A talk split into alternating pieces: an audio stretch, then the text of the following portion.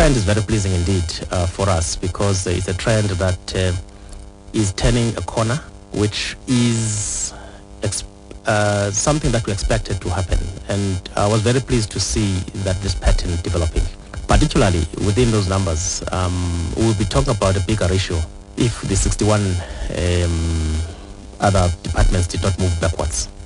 And by 61, I don't mean those that have clean audits, but all the ones that have had better audit outcomes. Uh, so the that, that, that, that issue is very very important for us to, to contain to contain the the step that is going backwards and regressing.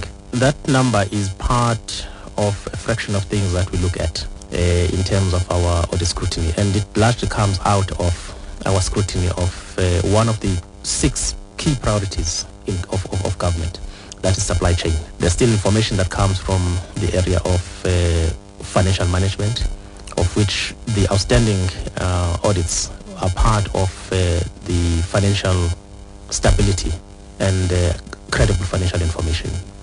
Most of those that are outstanding have had to ask for extensions, and we granted those extensions because uh, it was uh, good for accountability. And before we grant, in fact, extensions like those, we make sure that uh, the entities have got good reason to come up with a, a, better audit outcome once their audits are, are finished. Otherwise, if uh, it's a hopeless case, that will not change the disclaimer or change our levels of satisfaction. We tend not to grant those uh, extensions.